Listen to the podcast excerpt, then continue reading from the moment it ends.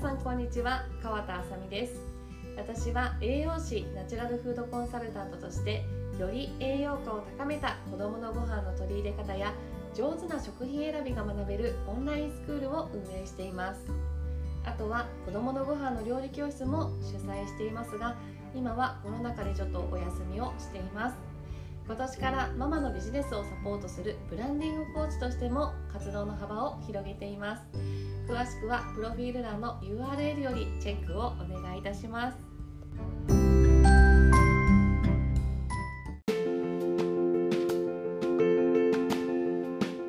食材の上手な選び方ということで小麦粉と牛乳と白砂糖のメリットデメリットあとは上手な付き合い方というところで私の方からお伝えをしていきたいと思いますのでどうぞよろしくお願いします。はい。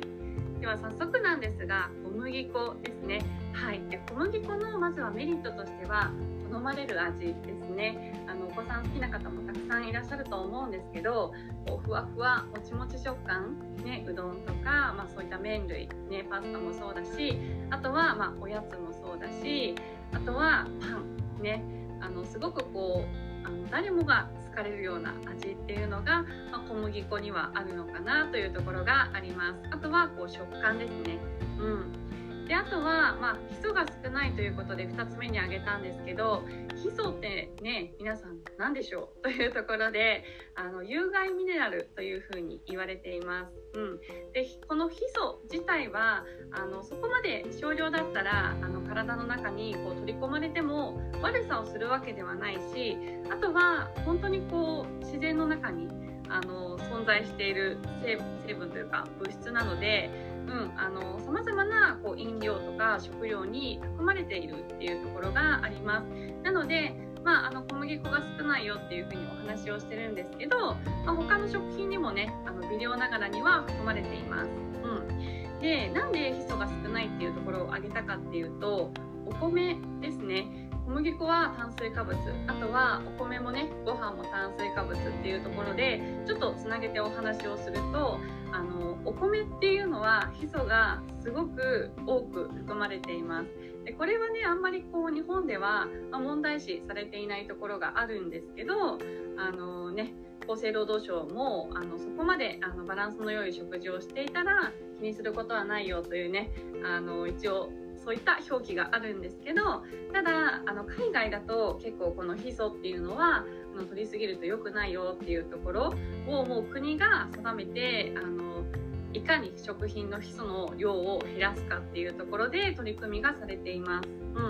ん、でまあお米特にあのちょっと前にアメリカであの離乳食に挙げられるライスシリアルにヒ素の値がすごく高いねあの数値が出たっていうところですごく問題になってメーカーさんがねあのまあそんなことないよっていうふうに、まあ、反論をしていたんですけど、まあ、それぐらいその、まあ、ライスシリアルもそうだしお米っていうものにそのヒ素って、まあ、どうしてもたくさん入ってしまうっていうところがあります。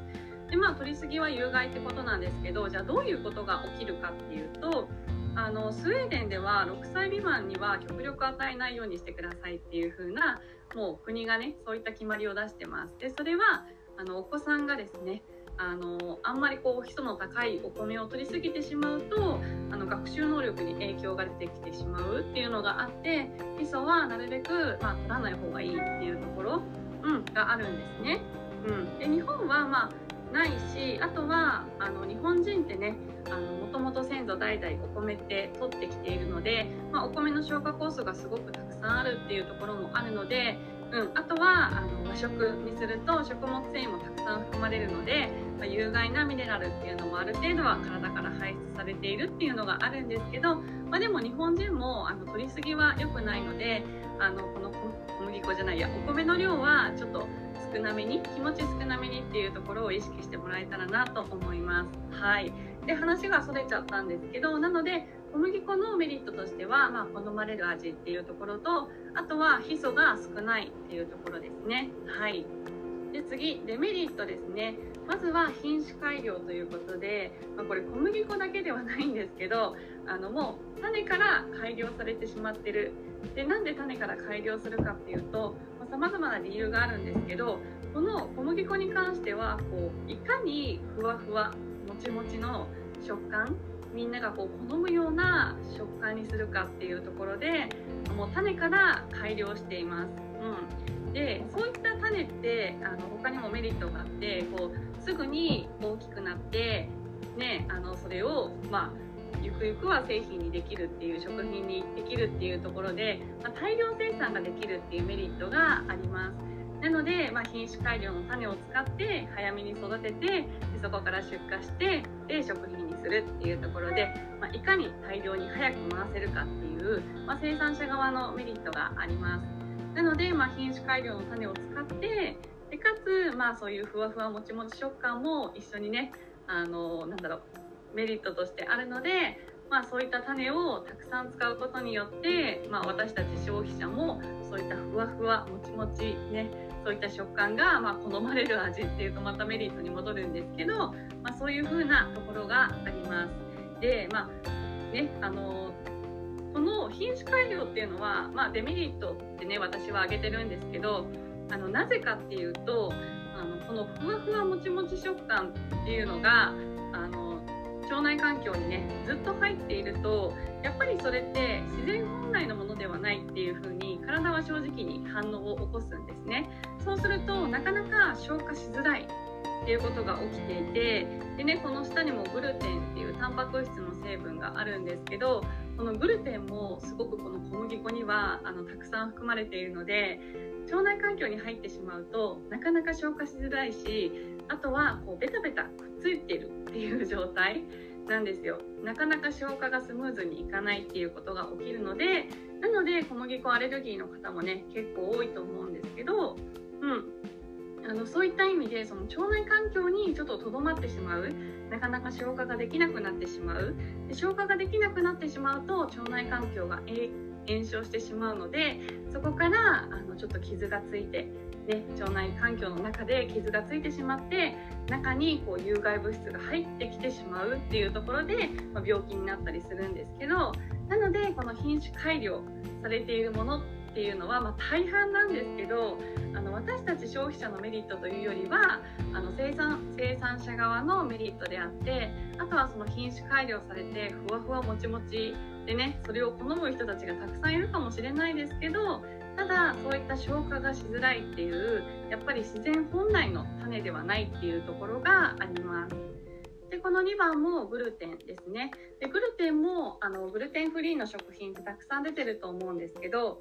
あのこれは日本人アジア人は特に消化がしづらいっていう風に言われているんですけどただアメリカのすごく有名な栄養士さんもあのグルテン自体は人間があの消化ができない、ね、十分に消化ができないっていう風に言ってるぐらいこの結構強力なあの成分なのであんまり小麦粉たくさんのあの食生活をアレルギーじゃなくてもしていると意外と腸内環境が悪化してしまうっていうところがあるので特に乳幼児期はあんまりこの小麦粉をあのたくさん取り入れるようなあの食生活は良くないかなというふうに思います。うんので結局腸内環境が悪化してしまうことによってせっかくこう栄養バランスの取れた食事をしてもなかなか栄養がしっかり入っていかないっていうところがあるのでちょっとね注意が必要です。はい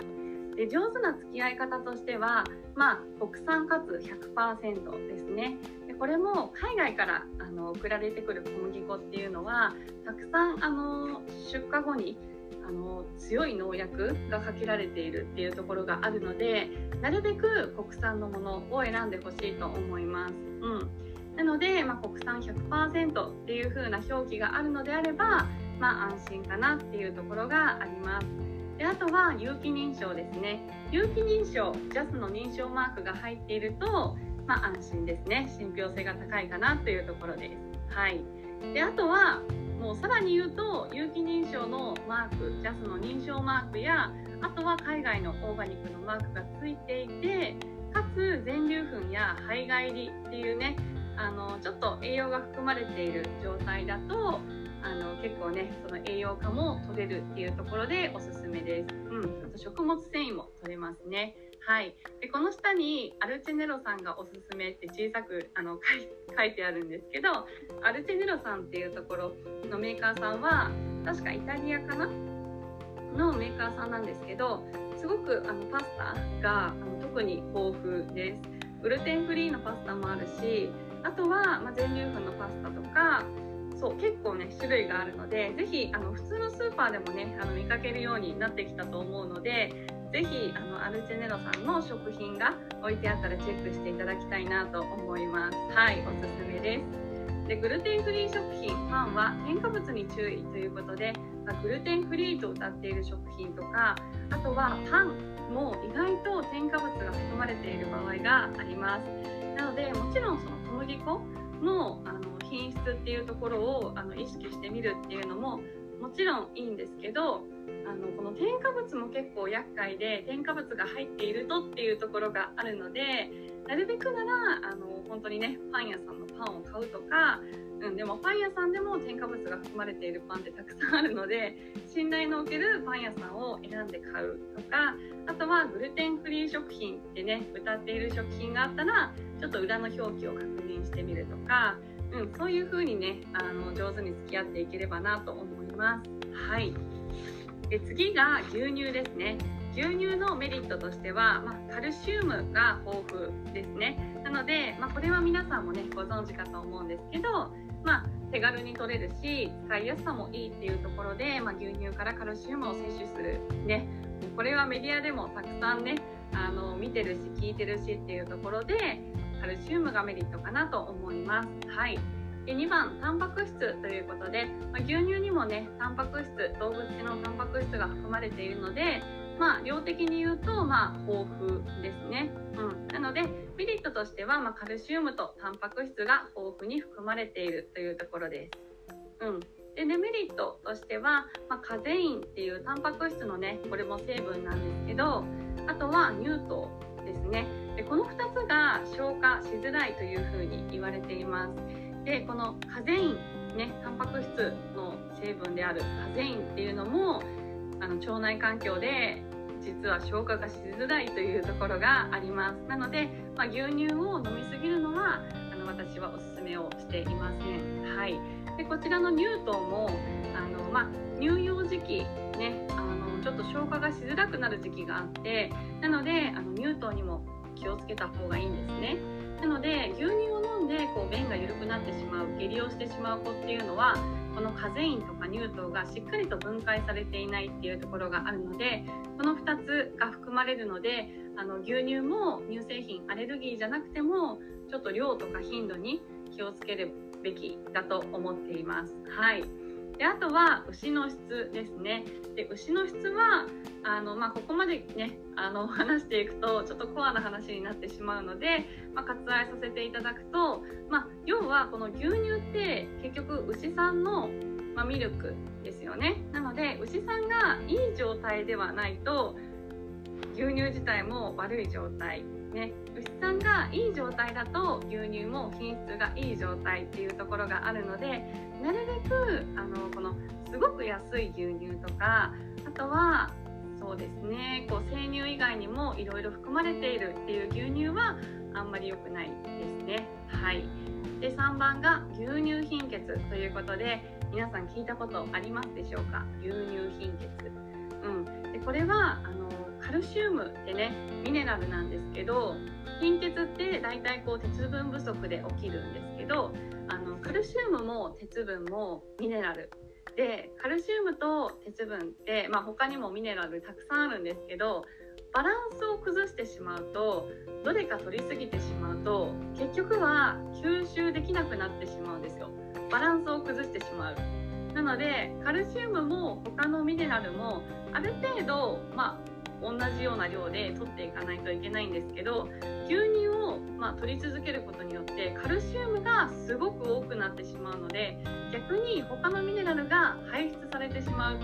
だからこそ牛乳貧血っていうところがあの起こってしまって鉄分があんまり吸収されなくなってしまう。うんなのでその牛乳を飲んだだけでもこう疲れやすくなっちゃったりとかあとはこう、ね、しっかり栄養をとってもぱり鉄分が出てってしまうと結局こう、まあ、やる気が起きなかったりとか睡眠の質もそうだしあとは本当にいろんなことにあの鉄分って本当にあの重要なミネラルの一つなので影響が出てきます。なのでこの牛乳貧血っていうのもちょっと注意が必要です。うん。ですかね。はい。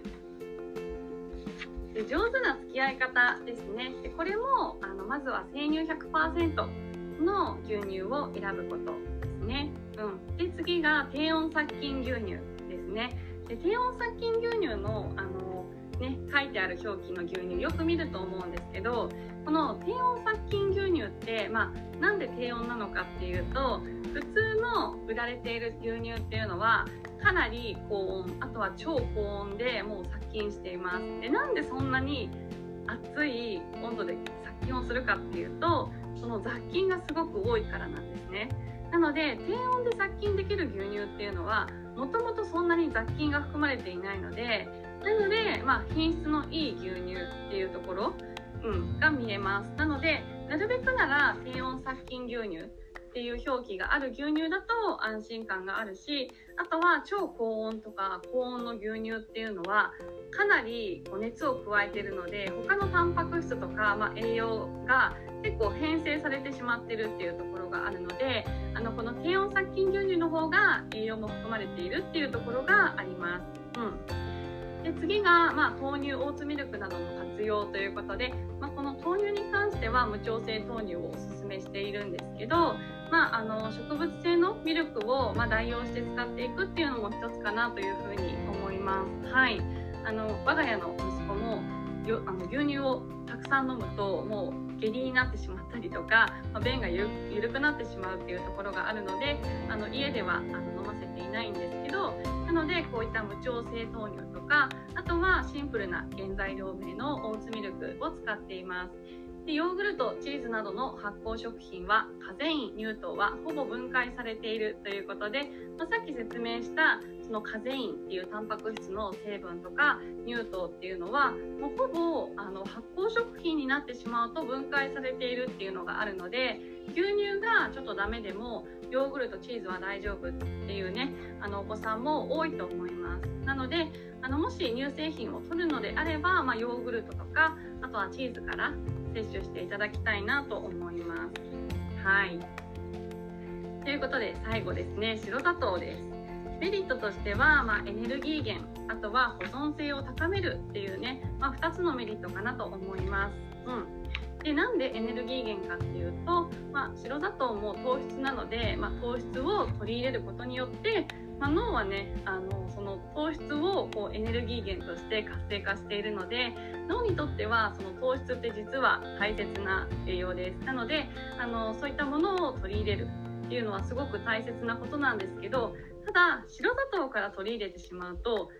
すぐに消化されてエネルギーになるんですけど取りすぎてしまうと逆にもういらないっていう風になってしまって体に蓄積したりとかあとはちょっと疲れやすくなってしまったりっていうところもあるので取りすぎはねあの注意が必要なんですけれどもあの少量であれば、まあ、スムーズにエネルギー源として代謝されるので、まあ、ある程度はいいのかなというふうに思うんですけどただこの白砂糖に関してはもうねデメリットにも載っている通り栄養は全くないので、まあ、そういった意味で糖質を取るために白砂糖はあの取らなくていいかなっていうところが正直なあのところです。はい。でまあね、エネルギー源になるっていうことは事実なので、ま、メリットとしてはエネルギー源とあとは保存性を高める。で保存性を高めるっていうところでいうと、まあ、イメージしていただけるのがジャムですね。あの例えばいちごジャムもいちごと白砂糖をグツグツグツグツ煮ると、まあ、ジャムになるんですけどあのそういった保存性を高めるっていうところであの白砂糖は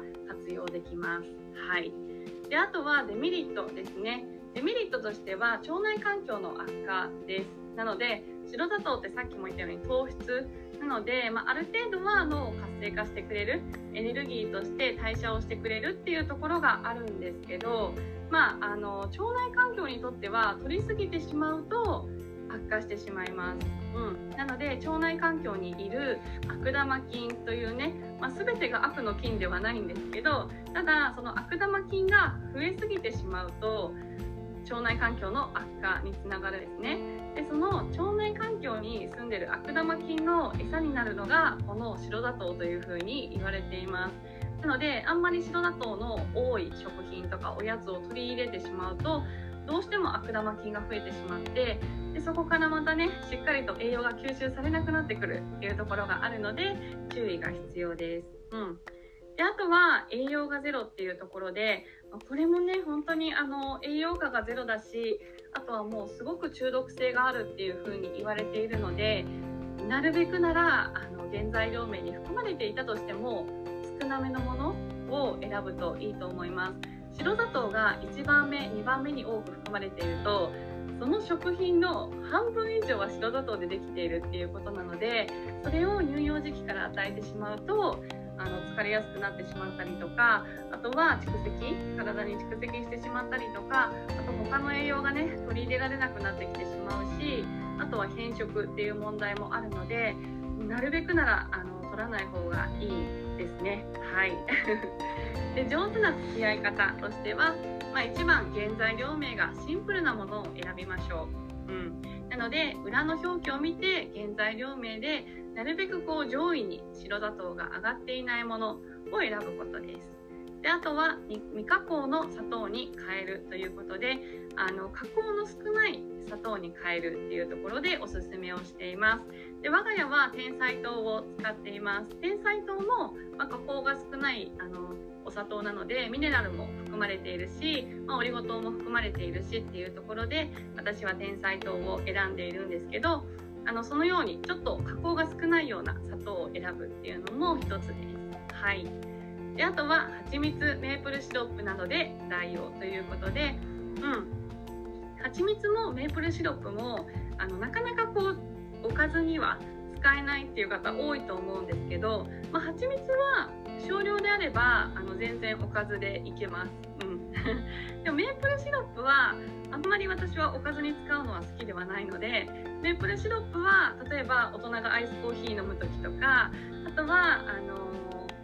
サラダサラダのドレッシングにメープルシロップをちょっと入れて甘みをつける。うん、っていう時に私は使っています。なのであのまあ蜂蜜メープルシロップっていう風に載せたんですけど、まあ、無理にこうおかずにね取り入れようとしなくても、まあ、他にも甘酒だったりとかみりんだったりとかそういう甘みの強いものっていうものはあるので、まあ、そういったもので代用してもいいのかなと思います。はい。できび砂糖は南国で採れる植物なので体を冷やしやすいと言われています。なので、まあ、量にあの量を調整してあのあんまり取りすぎないようにしてほしいと思います。はい。ということで以上になります。なのであの小麦粉ねあとは牛乳あと白砂糖何かこう質問とかあればまたあのいただければと質問いただければと思いますのでよろしくお願いします。ということでありがとうございました。